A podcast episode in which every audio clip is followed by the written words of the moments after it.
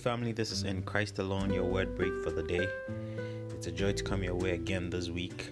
We've come to the end of the month of August, and I trust that even in these unusual times, you're still enjoying the goodness and the love of God.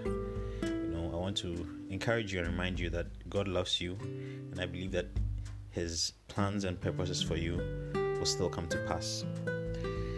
I want to begin a new topic I've titled the way of love.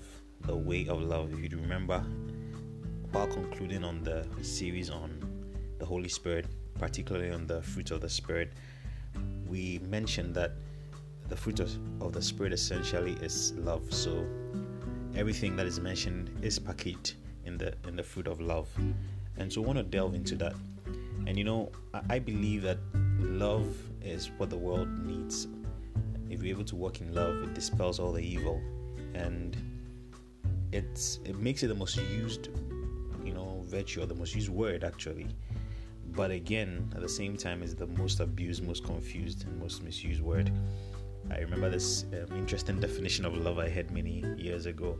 The person said that love is a feeling you begin to feel when you feel something you've never felt before. And I said, well, if you have 200 kilovolts of electricity passing. You've never felt that before, but that's definitely not love.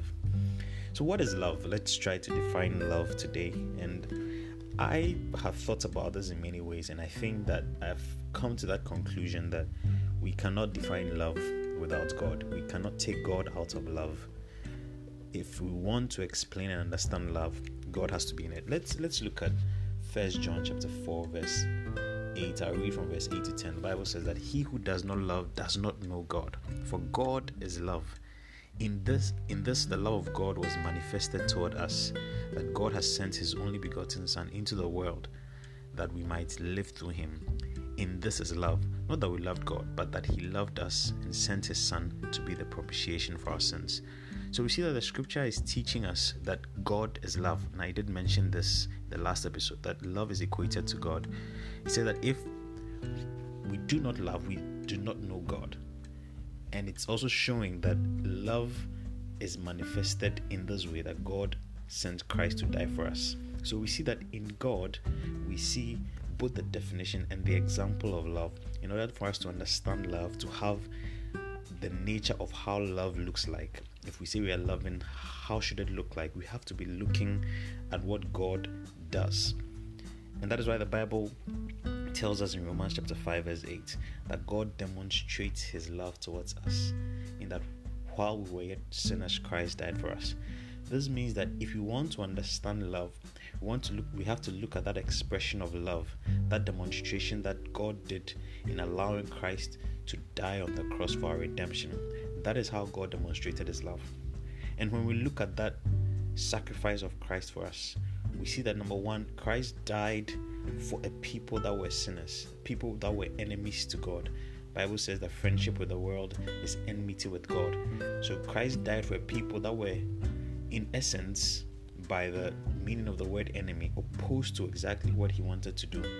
He did not give himself for a people that were in love with him, for a people that, you know, liked him, a people that wanted him. He gave himself for his enemies.